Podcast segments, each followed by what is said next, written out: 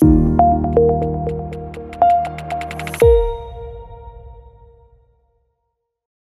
Aleichem and welcome back, Rabbi Dr. Eliezer Brodt. What a treat to get to speak to you again during Masechtas Chagiga. We've gotten a lot of feedback. People have asked. They hear you go through Gedolim and Mechaber Sfarim very quickly, and they ask, please, could you slow down, talk about some of the ones you mentioned a little more by Arichos, give us some more background. So here we go. We're going to pilot this type of episode of talking about a specific Gadol. And today, as promised, we're gonna this we're gonna discuss and speak about Elia Gutmacher. And we're talking about him now because he has Svarim on Chagiga, which are a little bit more well known, and we're going to discuss, you know, how certain Gedolim people don't really know about. They become hidden and they get discovered later on, and he's one of them, Rebbe Gutmacher. So, Rebbe Eliezer, why don't you start with a brief bio, who he was, when did he live, when was he born, who were his colleagues, before you get into the details. Okay, so Rebelli Gutmacher, by the way of by the way of introduction, is many Gedolim during their lifetimes are famous, and as we're going to see, Rebelli Gutmacher was extremely famous, but afterwards they're almost completely forgotten. When giving an example of such a, of, of a gadol that was very famous in his lifetime and then afterwards becomes forgotten, I like to always talk about Rabbi Avram Abela Pesseler, the dayan of Vilna after the Gra dies, who basically comes onto the scene in Vilna in about 1802, or somewhere around that time. And then for the next 30 something years, he's the Gadol, one of the Gedolei Hadar of all of Europe. Um, but, and everyone knew of him at that time. Afterwards, he, after he dies, slowly, slowly, he's forgotten about by most people. Today, the way people hear about him is always a, many Rabbanim somehow on Rosh Hashanah at night, or somewhere on Rosh Hashanah, mix into a speech somehow the famous Shaila, if someone forgets to say Hamelech HaKadosh, on Rosh Hashanah at night, if you have to go back, it's a Chiddush from Avram Abela that you do not have to, brought down the Chayei Adam and the Mishnah Berurah, and the, he was a good friend of the Chayei Adam, so some of his Chidushim were recorded by the Chayei Adam, and that's how he sadly um, is known, but in his time he was a tremendous gadol. More recently, Mechon Yerushalayim printed some material that they have of his, but from what we from what's understood, he had much much more out there. So, Rabbi Gutmacher also, as we'll see, is also we'll see that he was a very famous gadol in his time, and he pretty much gets forgotten about. And we'll discuss throughout this presentation how he sort of became back on the scene a little bit. Okay, now during the Corona, um, for some people it's still going on, uh, depending on where you are, depending on all different things. But there was a famous letter of Rabbi Kiva that was quoted unbelievable amount of times. In the beginning of Corona, I actually tried to keep track of all the different ways how it was being used. It was used in all different sides and different arguments, different conversations, different aspects. And maybe one day I'll try to write up about it. But Rabbi Kiva wrote a letter where he gave advice how for how to deal with um, at that time the the the plagues that had been going on, killing people what to do, advice, practical advice, how to daven and shul, all these things. Who is this letter written to? So almost no one focuses on it was written to the young Rebellia Gutmacher, and Rabbi Kiva calls him Yedid Nafshi Umachmin Levavi Harav Hamuflig Charav Ubaki Rebelio Falshin. Now, who who is that? This is our Rebellia Gutmacher. He was a very young Rav at the time. He's born in 1796 and it seems he's one of the greatest Talmidim of Rabbi Kiva although we don't know. We know Rabbi Kiva had hundreds and hundreds of Talmidim, but we don't know much about all the different Talmidim, different biographies of Rabbi Kiva and there are many. Try to track down various Talmidim, um, list them, but we don't know more than sometimes if they're a Talmud or not. Throughout, I hope to deal with more discussing his relationship with Rabbi Kiva later on. But he becomes a Rav in Falshina, and then eventually in Gretz, he dies in 1874. So he has, a, he, he lives a nice, he's pretty active for a while. Okay, now what he's famous, where people might have heard of him, is in Yanim of Eretz Yisrael. He's he's on the same side in some aspects with Reb, Reb Kalisher, Yanim of Eretz Yisrael, and I'm not going to be focusing on this aspect at all due to time limits. Rabbi Tzvi Kalisher was also Talmud of Reb Kiva. But besides for that, if you look around, you will not find so much in his lifetime him coming up in print literature so much but he seems to have been a well-known German gadol at the time. Okay, so what were the svarim that were printed b'chayav? A couple Svarim printed B'chayav until later on, more recently, um, they started printing a lot more of his Torah. Okay, so basically, it's interesting is he seemed to now we could say the information that we have today, we know he was very very prolific, but he does not print much in his lifetime. Towards the end of his life, in 1873, he prints a sefer called Nachlas Tzvi. This sefer has four svarim. One is a sefer called Nachlas Tzvi, which is a sefer of his son. What happened is he had a son, he had a few children, but his oldest son was very hush of a person. His name was Tzvi, who actually took him over, took over to be the Rav of Falshin before, after when he went to Gretz. Um, anyway, he dies tragically at the age of 53 without children in the year 1871. So Rebbe Gutmacher wanted to uh, print something of his, of this Reb Tzvi, so he printed two svarim of his. One is a Sefer Nachlas Tzvi, which is relating to Masechtas Yivamas. Mirz Hashem, maybe we'll talk a little bit more about it, Masechtas and a Sefer Kema Fereshes on Kinim. Obviously, these are not two um, learn um, um, for Hamoinam, so to speak. So Rebbe Gutmacher writes that he's going to print one Sefer of his own called Tzafnas Paneach, and, and, and a fourth sefer called Shalom Bepalmalia Shalmaila. Tzafnas Paneach is a running commentary on the famous Gemaras and Baba Basra, the Galata Gemaras of Rabbi Barchana, um, where Rebbe Gutmacher has a um, talks explains these Gemaras in a series of Mamarim, and Shalom Bepalmalia Shalmaila is a various stiras that are found in various Chalakim Shulchan Aruch with the Mechaber and the Ramah, and he's miyashiv them in halachic fashion. Now, this Sefer. Um, in the Askama, he writes the greatness of his son, and about him, he was also Talmud of Rabbi Kiva for a short period of time, but then he was sick, he was schwach, so he ended up going back to learn by his father before he becomes a Rav eventually. And interesting from the material, which we're going to discuss shortly, turns out we there are various chuvas in, in some of the material that was printed discussing the hardships that he had. Um, um, he was not able to have children, and Rabbi Gutmacher wanted him to divorce his his wife, and there was a whole a lot of tumult about it. Very, very fascinating, interesting chuvas that probably would have been certain people probably would have censored them out, but Rebelli Gutmacher um, printed um, one of them. I mean, kept them in the collection. He had them. One of the letters he has a chuva is about this topic with the Shoel Umeshiv. Very interesting material in there. Now, there's another one last uh, tidbit is that the that there was once the, the he didn't print it. He gave it to his children to print for their brother, brother-in-law, whatever. And it seems that there was some type of issue with Shemus, there was some type of printing error. And he also has a different tshuva where he talks about that, um, some type of issue that comes up. But basically, bottom line is that these are the only works that he prints in his lifetime. Shortly after he dies, in, in the Vilna Shas and, some of the Masechtas, there's some Aros of his on, on Gemara, there's Aros of his in Mishnayos, in 1883, a very unique sefer of his called called Sukkah Shalom comes out, which we'll discuss um, perhaps at the end. Which it, which also it seems to be have been that was ready for print for in 1854. Okay, but anyway, this is the story of right immediately after his death. So if we if we're saying that he dies in 1874, pretty much there's not so much of it, uh, this small work comes out in 1883. Afterwards, basically nothing about him. Um, okay, that's that. That's the first. Okay, fine. So as we've discussed, people really enjoy how you go through the history. You know, of when different svarim of certain mechabrim or ramasakis, you know, come to our attention. So what happened next? How many years was there nothing going on, and then when was this revival? Okay, so interesting is I'm not sure what triggered the revival, but in 1969, Rav Bramberger, who authored numerous biographies on Gedolim. Uh, this is volume 24 of his books. He decided to write a book about Rebbe Gutmacher.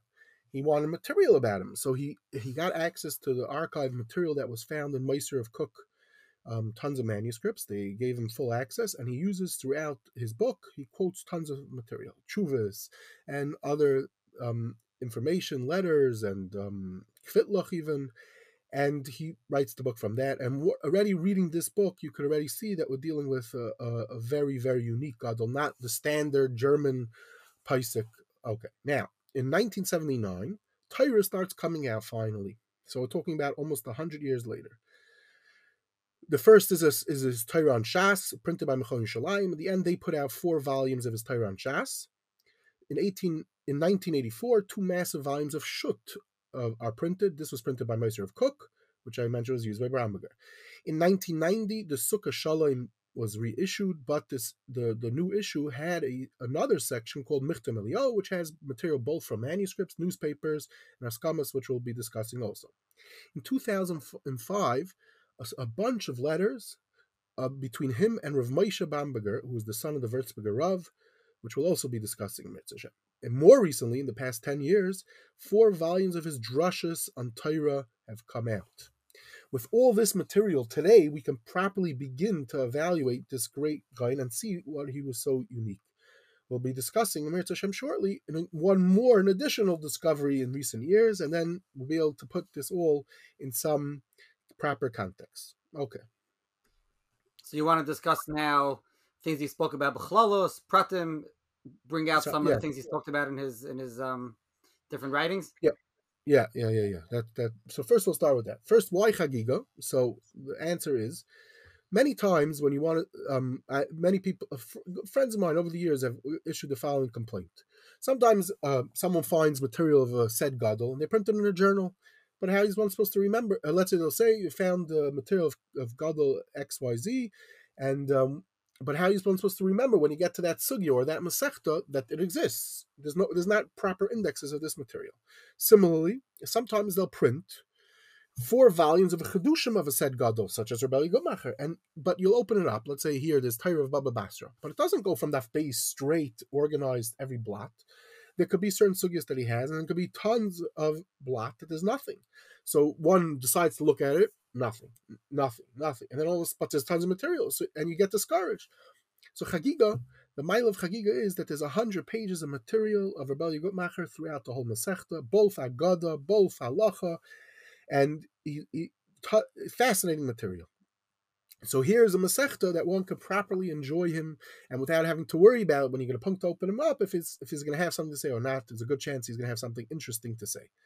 We see him being very into the Marsha, as is, as well known. His Rabbi Kiva Eger was also into the Marsha. He's very into dealing with the Turei Even, but he does not shy away from Agadata, which is we know as we're learning Chagiga now. There's a lot of Agadata. Okay. Shortly, we'll discuss some specific things in the Sefer. That his chuvas are also excellent, very thorough, very very carefully checked the sources when he wrote about the chuvas. He's myrich to go through every prat, showing you how he reaches his conclusions very clearly. He quotes Rishayim that were available to him. He uses Rishalmi if he if he needs to. Um, he shows throughout his work incredible expertise in the Magen Avram, dealing being medayik in different aspects of the Magen Avram. At one point, he calls him the Paisik Achron. All complicated issues of Dal Chilke Shulchan are represented in this in this chuvas. It's it's a nice amount of material. He corresponds with fellow Ashkenazi gedolim.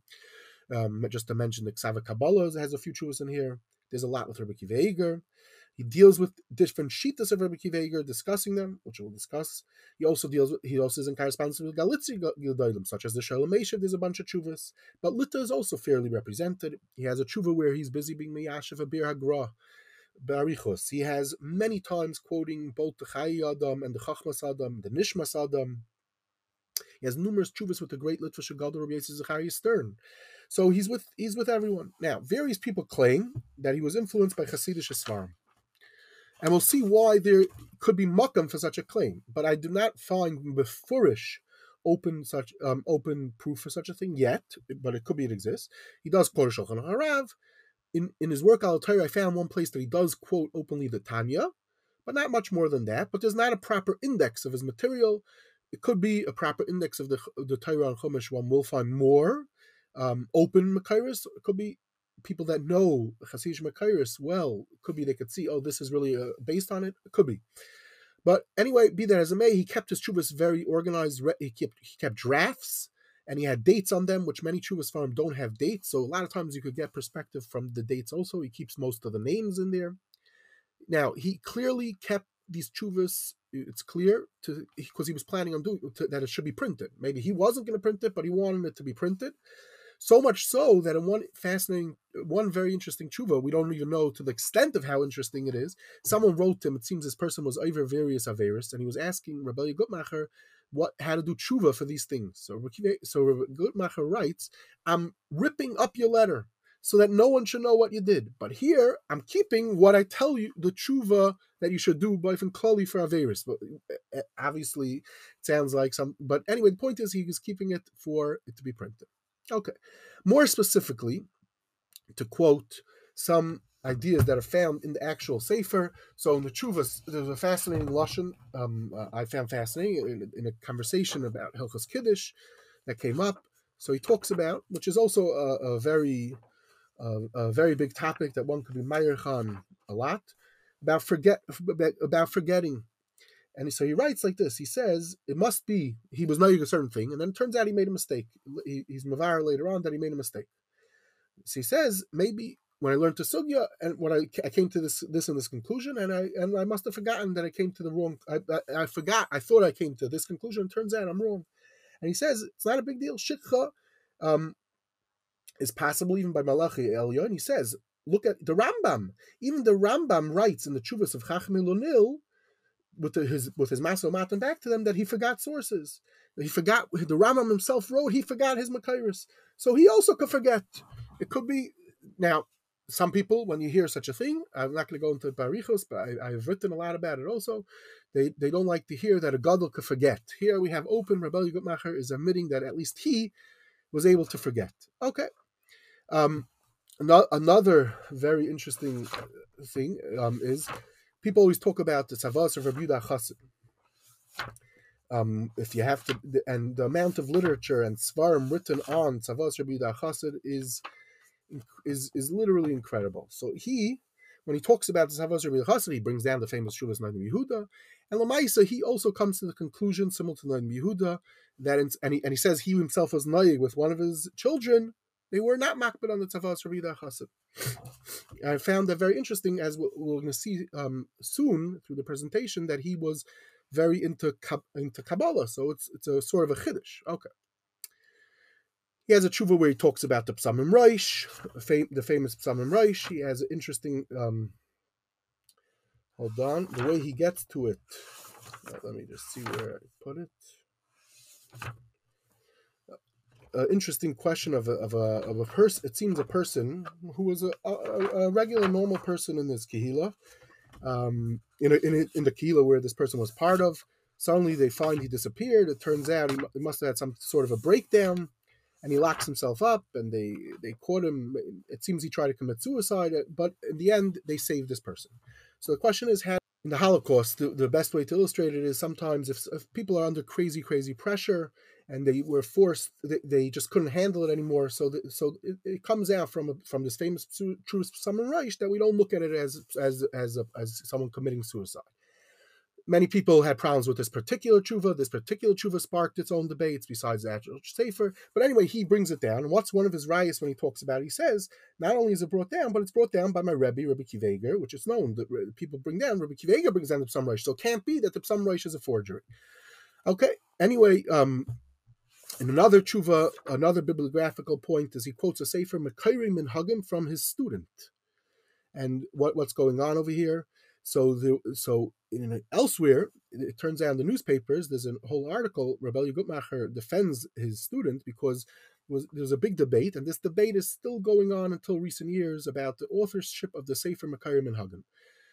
a Sefer came out, and then someone claimed that it was really his, it was stolen, and what.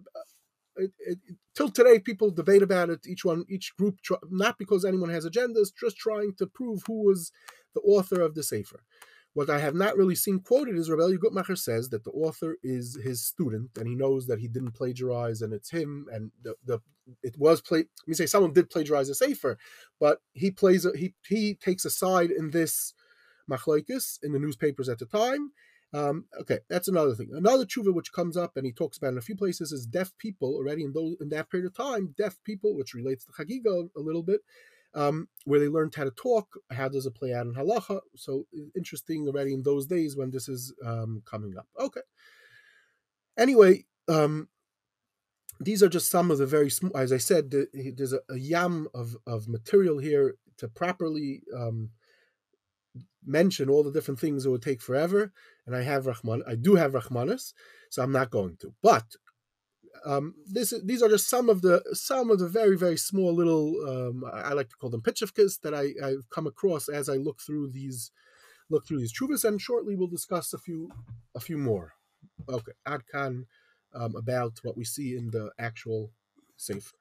Okay, you mentioned uh, Cheresh, so we had Rabbi Shachatovitz from Baltimore, who gave Ah. Shiurim on Oldaf specifically. Um, he's someone who's who spent a lot of time. You know, he actually wrote some Kutresim on cochlear implants and Cheresh and Halacha. So go check those out. Oh, Um, very okay, fine. So now you want to get back and discuss. You mentioned that he was a, at least that you did. Rabbi Kveger called him a did. Was there anything more that he had, more of a Shach Rabbi Kveger and other people of that of the day that are worth talking about? Right. So I'm gonna. The main thing I want to focus on is with uh, right now is a little bit more about with him and Rabbi Kiveger. Okay. So to start with is that there was. It seems there was a, a big shaila in those days. Um, this is about on Pesach. I guess they had a way to make schnapps, and it seems some um, to, some form of making schnapps that some people held as a problem of chametz, and other people held it's not a problem of chametz. Rabbi Kiva for some reason, was very strong and held it's a problem. There's no ways around it. You cannot have this on Pesach. Okay. And he wrote about it, and we have chuvas about it from Rabbi Kiva It seems afterwards, after he dies, they they um, I guess maybe they felt they fixed up the issues that Rabbi Kiva had, and they asked Rebel Gutmacher about it. And Rebel Gutmacher very, very carefully is medayik in every word of what Rabbi Kiva says, and he comes out to be Makel. And and but we see he's how he's so being mityaches to everything that his Rebbe Rabbi Kiveger says, how to deal with it.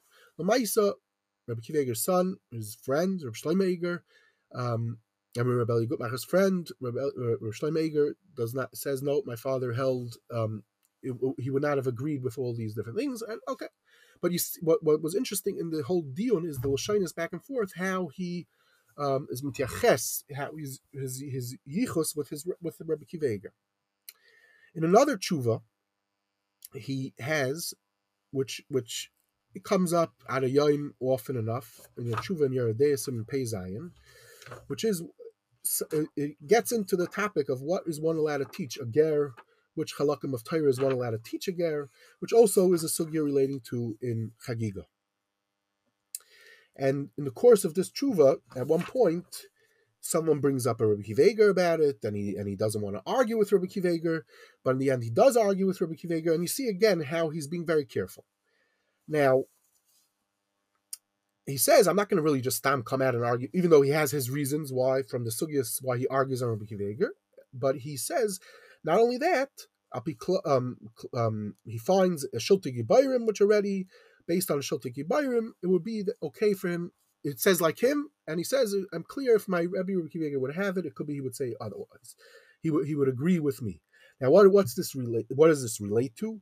If one could teach, um, what as I said, it's the question is what could one teach a um, a ger before he actually is Megayer? So his conclusion is that Torah, that Nevi, that Nevi'im and Ksuvim will be mutter. That's his conclusion. And when it talks about Torah, it's referring to mitzvahs. The problem to teach a, a, a guy Torah is referring to specifically mitzvahs. And he brings a very interesting raya. Could be others bring this raya, but he talks about that in the beginning of Chumash Bereshis, until until partial into Shemais, we find that it's not really about there's no there's not mitz, there's no mitzvahs. What is it? It's really the sipurim of the nisim and the Bria Sa'ilam and the story with with the avais, etc. How do we know this? We have Rashi in the Mamish one, the, fir, the first Rashi, which everyone loves to talk about for some reason or other, that Shaloi hatoy rak al kol ma'asav higel amoy. So he says from here we he wants to deduce from this Rashi also as a proof that we see that how the guy going to know this. So it seems that until until the parsha of Zelechem, that will be mutter for a guy to know about. So basically, to teach a ger, um, Nevi'im, Suvim, or Chumash Bereshis and Shemais would be mutter. This is his chiddush. Obviously, this is there's a lot to talk about over here because um, Kiyadua, there's a lot. There, there is a lot of um, halacha that is able to be learned out of Chumash Bereshis until this point. A lot to talk about. But Bekitzer, I just want to show interesting, uh, like an interesting way how he thinks. In, it's obviously a tshuva with a few pages and and to deal with it, but this is one prat in the tshuva. Okay. Anyway, we but I, what's clear is throughout his writings he has tremendous, tremendous cover for Rabbi Kiveger. Tremendous cover. So I want to just quote two small things, and then we'll move on uh, relating to this also. So I, I, mentioned that one of the farm that was put out is this is called Michtav Melio, and it's a collection of a material from letters, manuscripts, and stuff that was printed b'chayav. So one such piece is that he talks about. Um, he says like this when he talks about Rabbi Kiva Hold on. When he talks about someone wrote a sefer, and in the sefer it seems the person is miyashiv questions of Rabbi Kiva So there's a lot of legendary stories about these types of things. Some people say chutzpah. How could he be miyashiv Rabbi Kiva questions? Here you have Rabbi Gutmacher, Talmud of Rabbi Kiva says no. Adarabba, it's not a chalila and it's not a pgia and his covet. If he Adarabba, Rabbi Kiva will want us to answer his questions, and even and and the fact that this person wants to try to answer it, it's not a problem, and he's willing to. He's not. He doesn't have any problems that this person went out to answer up Rabbi Kivega's questions, which I found very interesting because always in yeshiva I always used to hear different people. Um, I guess it's some type of, of yeshiva lore that chas v'shalom to answer Rabbi Kivega's questions, and if Rabbi Kivega couldn't come up with the answer, then there's no answers. But this is what um, Rebel Yigutmacher writes, an askamata sefer. Okay, but furthermore, he also writes, one second, one other lashon. He says that the he says about the galus Rabbi Kiva, which there's other sources that that also say this. Rabbi Kiva had Yisurim his whole life and he learned with great Yisurim. So he says there's a Mayr when you learn from his Svarim, or you have them his Svarim in his house, it it's a Mayr for a person um, to learn from them. This is he, this he writes when they wanted to print over Rabbi Kivege's Hagois on Chaysha. This is also a tremendous, um, powerful statement about Rabbi Kivega. Okay. Now, learning in uh, um, learning, uh, just to conclude this part with one last nakuda, relating to Chag- again relating to Chedushim and Chagiga. So in Chagiga, in one of the pieces, so he talks about. I found that uh, I'm, I'm going through the uh, Macher, and I come across an interesting. Um, I didn't mark it off. Give me a second. Interesting discussion, which he talks about uh, Arichos and in, in, the course of this discussion, he says as follows. Um, he talks about the Matargim Ha'an Ashkenazi. That um, and then he talks about him that he, the, one of the problems is that he made the Torah accessible to Goyim, which is problematic. And then he talks about something specifically in the translation of this of this Targum Ashkenazi, and then he says Lamaisa and then he brings down a whole shtickle Torah from his son about it. And he basically what he wants to talk about is similar. Is it uh, is this is, was um, this Matargim Ashkenazi was he over on the aspect of making Torah available to Goyim, which we just mentioned that, and which is relating into Chagiga, to teach Torah to Goyim. Okay, so the question is, who was this Matargim Ashkenazi? What's going on here? So turns out this Matargim Ashkenazi he's referring to is Mendelssohn. Okay, he's referring to Mendelssohn. Turns out, um, again, just just um, very very very very bekitzer. The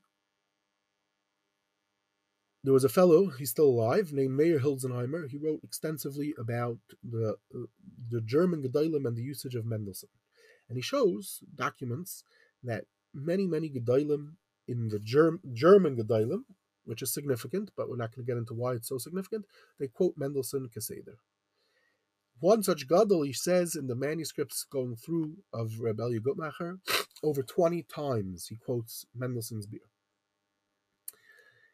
But furthermore, is Rebbe Kiva Eger, two things. A, Rebbe Kiva, so uh, um, what I'm adding to the story is, and which also I know about it also, uh, besides for seeing myself, but this guy mentions it also, is Rebbe Kiva also does such a thing.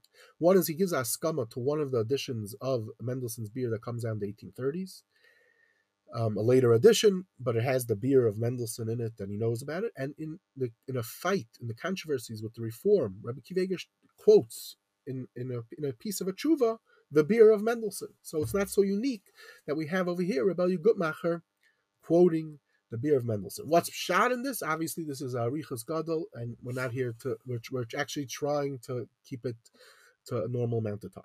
Adkan, these are some of the things that we have that um, with the relationship with his with Rebbe Kiva Eger on the level of regular nigla um, and halacha things, um, their relationship, his yachas with him, and he, and we see over here a very interesting thing in Bechlal. Even though he's a tremendous, tremendous chassid, so to speak, of Rabbi Kiva Eger, he held that, that Rebbe Kiva Eger also would hold that it's not a problem to argue as long as it's as long as it's based on something.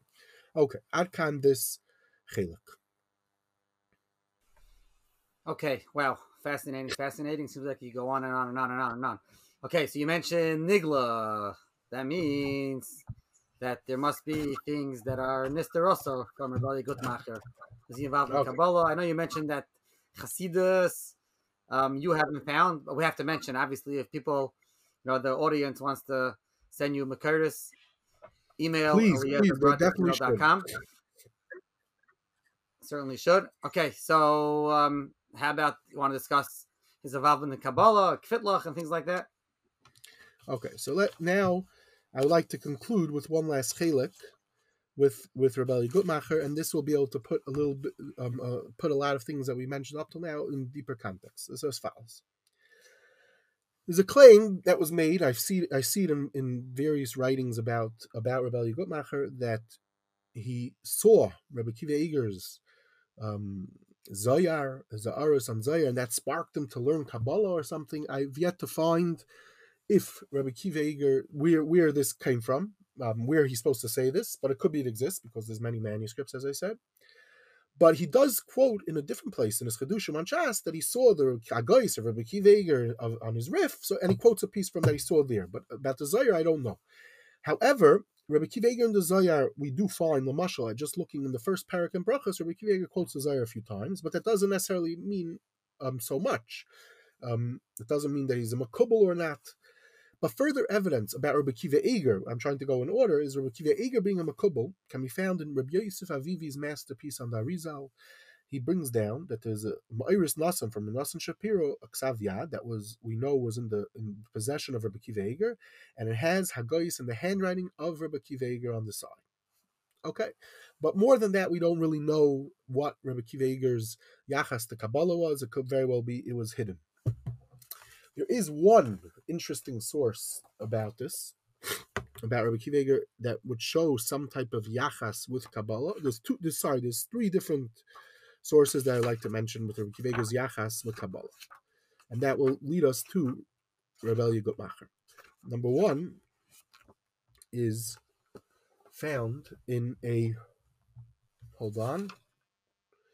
We find a few places where Kiva Eger has some kameas, we find um, some segulas of Rabbi Kiva but again, heavy duty Kabbalah uh, doesn't mean that, that, he wasn't into it. We just don't have it. It could be he kept it hidden. There's an autobiography of a fellow that learned by both Rabbi Kiva and he also learned by Rabbi Yigotmacher.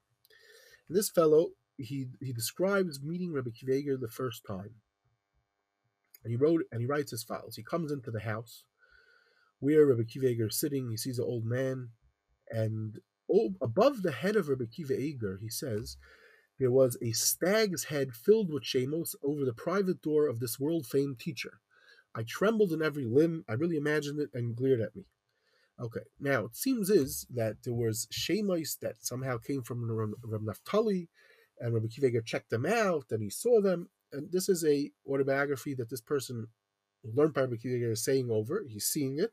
Now it's been printed. This autobiographical piece, which is coming from an English book of someone that learned by Kiva, was printed in Hebrew in, in the beautiful edition of Igros Rabbi Kiva, but they don't say where they got the whole um, piece from, from this English book. Okay, I don't know why not, but um, bottom line is that there's something to do with Kabbalah, and I said there's a few they collected over the years a few different kameas of Rabbi Kiva. But, what does that have to do with Rabbi Gutmacher? So Rabbi Gutmacher, it seems when you look when you look, if you Google him, you'll see that a lot of times in auctions they auction off kameas from Rabbi Gutmacher. It comes up all the time. Rabbi Gutmacher, a German Gadol kameas. What's going on? Is it a fake? Is it real? Okay, now, from looking through his chuvas and looking through his material, we could see that, that Rebelli Gutmacher was a completely different. He was a he was mamish a, a, different type of person than we think. Mamish could be uh, more closely associated with Hasidim. Lamashal, in his recent work that was printed on Bamidbar, he has two pages, Barichos, about his what kavanas he had when he would go into the mikveh. Two pages of Kabbalah. Um, in his svarim throughout, we see incre- we do see by him incredible knowledge in Kabbalah, in Arizal, and all different types of things. He even used it with halacha. But more than that, one of the only chuvas of his that was printed, probably the earliest chuva that was actually printed from his, was printed in back of a, a booklet called Zichron Shleima in 1923, and this in 1933, sorry. And in this chuva, somehow he was upset about um, that there was a there was a shul without a proper mechitza, and I think he told off the rav that it's not proper, and the rav didn't listen, the, uh, whatever. And basically, it says he he Reb Elia Gutmacher describes in this tshuva that basically after the shul was renovated, it collapses, and he and this rav dies in the middle of his drasha, a drasha mishuna. Okay, so again, if we were a Hasidim, we would automatically associate that there's something has to do with you know, that he didn't listen to Rebelli Gutmacher telling him, Rebelli Gutmacher is the one recording this story, but he, do, he doesn't say that that's why it happened. Okay.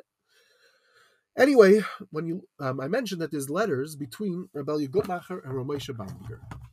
In these letters, all of a sudden I start, I start going through these letters and I see he he's constantly he asks more than once Rebelli Gutmacher to please write for me a kameya, and Rebelli Gutmacher writes back to him it's not so pasha to write it. I have to have the right frame of mind. It takes. It's not. You can't just write it. But but the point is, it, it comes up time and time again.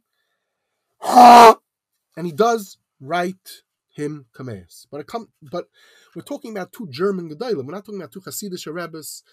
Um, we're talking. Um, that's what I'm trying to emphasize. Okay, I guess I get my. I guess my point is clear now there's a true, there's a letter between Ramesha Bamberger and Rebelli Gutmacher about the skula when you look at the case of Havdalah, a page about that. And looking through some again, not all the letters are about this, but some of the letters are. There's more, which there's a whole letter about Richos about dreams, how to interpret dreams. Um, something that I guess if I showed it to a chassid, there's a school about kishuf, a whole discussion, a page and a, a, almost a page. If I showed this to a chassid and I would tell him that a German is having this type of uh, letters back and forth, two German Gedolim, they'd be shocked. Uh, the Germans in the Hasidic world, especially, they have a saga Hasidim um, that Germans are very cult, but here we have two German Gedolim writing back and forth about Kameas, about um, Kabbalistic stuff. Okay, but okay, but I, but this is not so okay. Big deal, not so much. What happens?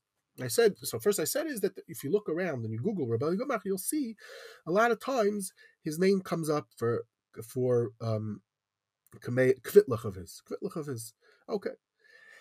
A fascinating thing happens. In 1932, a group of people discovered in an attic in the Kehila where Rebelli Gutmacher was almost 7,000 kvitlach of Rebelli Gutmacher. Not 10 kvitlach, not 15 kvitlach. 7,000 kvitlach that were written to Rebelli Gutmacher. That's an incredible amount. There is, just to understand this in perspective, there is no kvitlach that exists of almost any Rebbe today of previous Gedolim. Now, it could be just like everything else. Baruch Hashem, we live in a generation. There's a sefer called Hilchas Kvittel, so you have to check up the halachas of a kvittel.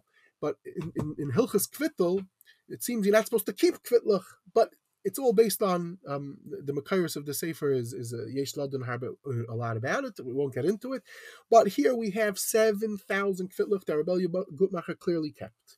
What are we going to see from these kvitlach? We're going to discuss in a moment.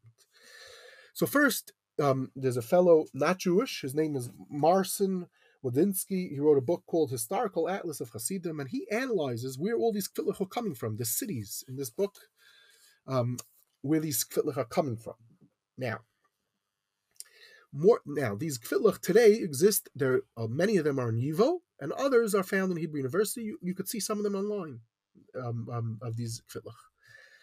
So someone went, and he, uh, uh, uh, academic person, and he went and he went to try to analyze some of the stuff that we could see from this, from these kvitlach, because you, cause you have to understand when a person wrote a kvittel in those days, they assume no one's going to see these kvitlach, only the person who it's being sent to, the Hainu Rebel Yugotmacher. So they are very open in these letters, and everything, every aspect of life is discussed in these kvitlach. They could write a whole page barichos about whatever problems they're having, and we see incredible insight historically of what's going on in those in, in those days. This is the 1870s. Now it's not clear if these are 7,000 that's all he received or this is from a short period of time because we know, and he, he writes this constantly, that he's constantly being swamped with material. People are asking questions and people are sending. So much so that he took out an ad in the newspaper asking people to stop sending him kvitlach because there was so much. The post office was complaining to him that they're not able to handle the volume of material that's coming to him. Now, besides for all the chubas that are also coming to him, and stam letters, which we see, just look at Ramesha Bamberger, this Gadol, there's tons of letters back and forth. The manuscripts also show tons of letters, correspondences with tons of Gedolim. He was involved in many different things. There's also kvitlich coming in by the tons. And he stops, but it doesn't really help.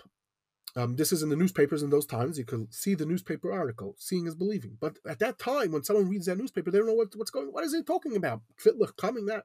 But in 1932, many years afterwards, and we have them today, we see at least seven thousand such kvitlich. No, there's no such thing existing from any rebbe today. Okay, now what? So what do we see from these kvitlich? Okay, so I'm just going to mention very briefly two, uh, two, three things, and then we'll be able to see a little bit more about it how this even started. Uh, how did why did people start sending him Kvitlich? He's a he's a German person, a German Talmud Chacham. He's not a rebbe. He doesn't have Tish. He doesn't have Hasidim. What's happens to sending him Kvitlich? So there's a book called Yankel's Tavern: Jews, Liquor, and Life in the Kingdom of Poland. Okay, so this book talks about um, Jews and, as I just mentioned, all these aspects. So people, I don't know, I um, I sometimes read there's a magazine that comes out weekly called the Mishpacha, and in recent uh, months there's been discussion about drinking and people have problems with drinking and not. So the question is, was this a new problem or an old problem? You open up this book and you'll see that this is an old problem. Jews and being drunk and drinking also existed earlier on. Without, um, I have no intention of getting into this right now. Barichos, there's a lot to say about it. But in the Kvitlach of Rebellion Gutmacher, women wrote into him, My husband's a drunk. Please help. He was a great guy, and then he started drinking alcohol. Please help him get back onto his way, to the proper way. There's not one such kvittel, at least 10, 12 that he print that he prints. They didn't print, they didn't go through all 12,000. Anyway, we see that what happens always happens. Okay, anyway, what else do we see from these kvitlach? So this the um they asked many times we, uh, people always heard these stories that Jews were the ta- owned the taverns, but and what happened is the Goyim didn't pay up. Taka, we see from these kvillach, these people were complaining about it that the Goyim are taking over my business and they're not paying and I'm having tsaris and everything. He analyzes, he's able to see from the various amounts what people were doing, what the debts that the Goyim Taka owed them, because they're complaining to him. They ask him to do some type of mifis to help it. Now, interestingly enough, in at least more than one, that they sort of like, could you get rid of my enemy? Get rid of my enemy because the guy is causing problems. Pretty much do some type of kabbalah to make him disappear, so to speak. But all this is found in these thousand kvitlich and then some. There's much, much more going on in these kvitlich. Okay. Now, after you see this, that you, see we have this person, so there's two questions that need to be asked. One is, how does this happen? How does he become known as a Balmaifis? Okay, so the answer is that Rebel Gutmacher himself tells us. And, he, and in 18, I mentioned what Sefer did he print in his lifetime? The Sefer Tzafnas Paneach. Incredible Sefer. It deals with the Gemara Sarab Bachana. And he was known about Kabbalah, even that he writes about that. Goyim even found out that he's great into Kabbalah, and he had all he talks about Goyim and Kabbalah. He's not a, he's not pro it at all, but he talks about it. And then yeah, in the first mimer already, he talks about Kabbalah Maisius. And if it's mutter to daven or, or, say Kabbalah or do say tefillos to get rid of one's enemies. And I'm reading this simon, and this is a simon relating to sugis and brachas and other places in Shas, and there's lots of makairis about this. It's a, very big topic. And it's very interesting. What's going on over here? Why is he talking about this? Like in Simon Aleph in his mimer. But when you see the some of the kvillach that people are asking, you can understand because some of the kvillach people really were asking him this if one could daven for the enemies. Now, when one learns through Kabbalah Svarim, Maisa Svarim, Kabbalah, Kabbalistic schools type of Svarim, one will see many times that there are kvillach how to get rid of enemies, how to get rid of robbers, how, to die. So it's understood now with what he was being asked why he's dealing with it in a halacha sense. Okay, anyway, that's in the first mimer in Sefer Then he talks about, we're reaching towards the end, he talks about um, how does he become known?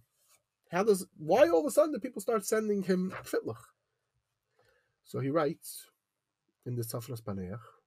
He's sitting with Talmidim, he's learning, and someone brings him a, a young a father brings his son, eleven year old child, and basically he says this son, um, no one knows what's going on with him. He sometimes he acts like um, he, a voice like a dog comes out, sometimes like a cow, and all different types of things without getting tarichas. And no one has pashut. No, he's complaining about um, problems from his stomach, and no one knows what to do with him.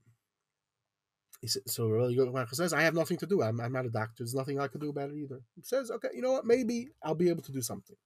So he takes a Sefer Tehillim, and I say Tehillim with great kavana, and nothing happens. Okay.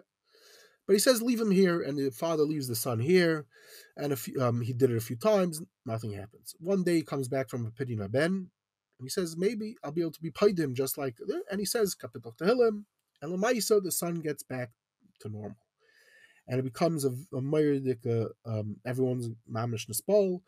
And he describes at length what happens, which is similar to stories that many people have heard or read, where um, um, different, I guess, for la- uh, um, things come out of the this kid.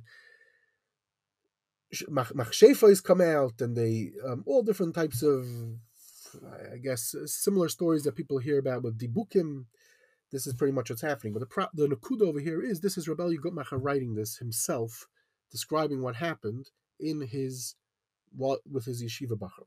But he keeps on saying he's not a makubal. He he doesn't he doesn't know he's he just did what he did was his regular tefillas with great kavana. That's what he keeps on emphasizing and, and learning. He keeps on emphasizing that also. It seems from this he became known more and more as a great makubal, and then people just started sending in fitlach and more and more. And as I said, the mail got flooded, and he, he has another. He talks about another story over here in the Tzafnas Paneach. This is a Maimer test, and pretty much because of all this, he now in his work on Chagiga, he talks about Barichos, about the Kayach of a tzaddik. And we find Rabbi Kiva Eger even dav- asking him to daven, and Rabbi Schleimeger asks him to daven, and we find that he had this kayach, as I wrote to you with Ramesha Bamberger. But we see him what I'm, what I'm trying to bring out from all this is that he was a he, he writes about what happened the success and the success it, it became famous even though he's use he's trying to make it as natural as possible and he even uses a lashon he says it's chaval that apikarsim were not standing here because if they would see it they would be able to understand what it means that there are things beyond teva he, he himself can't even understand what's going on he's saying okay anyway adkan this is the point that he becomes this major we have here a case of a non-Hasidic person who becomes a Rebbe. From all over the world, Fitlach are coming to him. They survive. They exist till today. Thousands of them. There's fascinating Jewish history that one could see, and we see him with all this and uh, putting together. We can understand um, why we find in his Chuvis a lot of Inyanim of Kabbalah discussions, um, in Yanam of Beis Akvaris, and his Sefer Sukkas Shalom also discusses with how to deal with life after death, how to do chesed for a dead for a dead person, for parents, so to speak, and he talks about it in a halachic concept, but using Kabbalah, and that's why in his other svarim, something it's not so, it's a it's sort of a chiddush because people don't really we don't really find so commonly that a German gadol to be such a grois makubal. That's why certain people think he's a chassid sharabba mamish ad kach. But here we have a great Talmud of Rabbi Kiva Possibly he might have gotten some of this from Rabbi Kiva but here we have him playing in this. Um, I guess we have a German non-Hasidic Balmaifis who was famous in his lifetime, and as I said, even though there was many years that he became forgotten, but in recent years we have all his Torah, Nigla, Nistar, and these Kvitlach, which make him put him in an interesting light. Um, Adkan.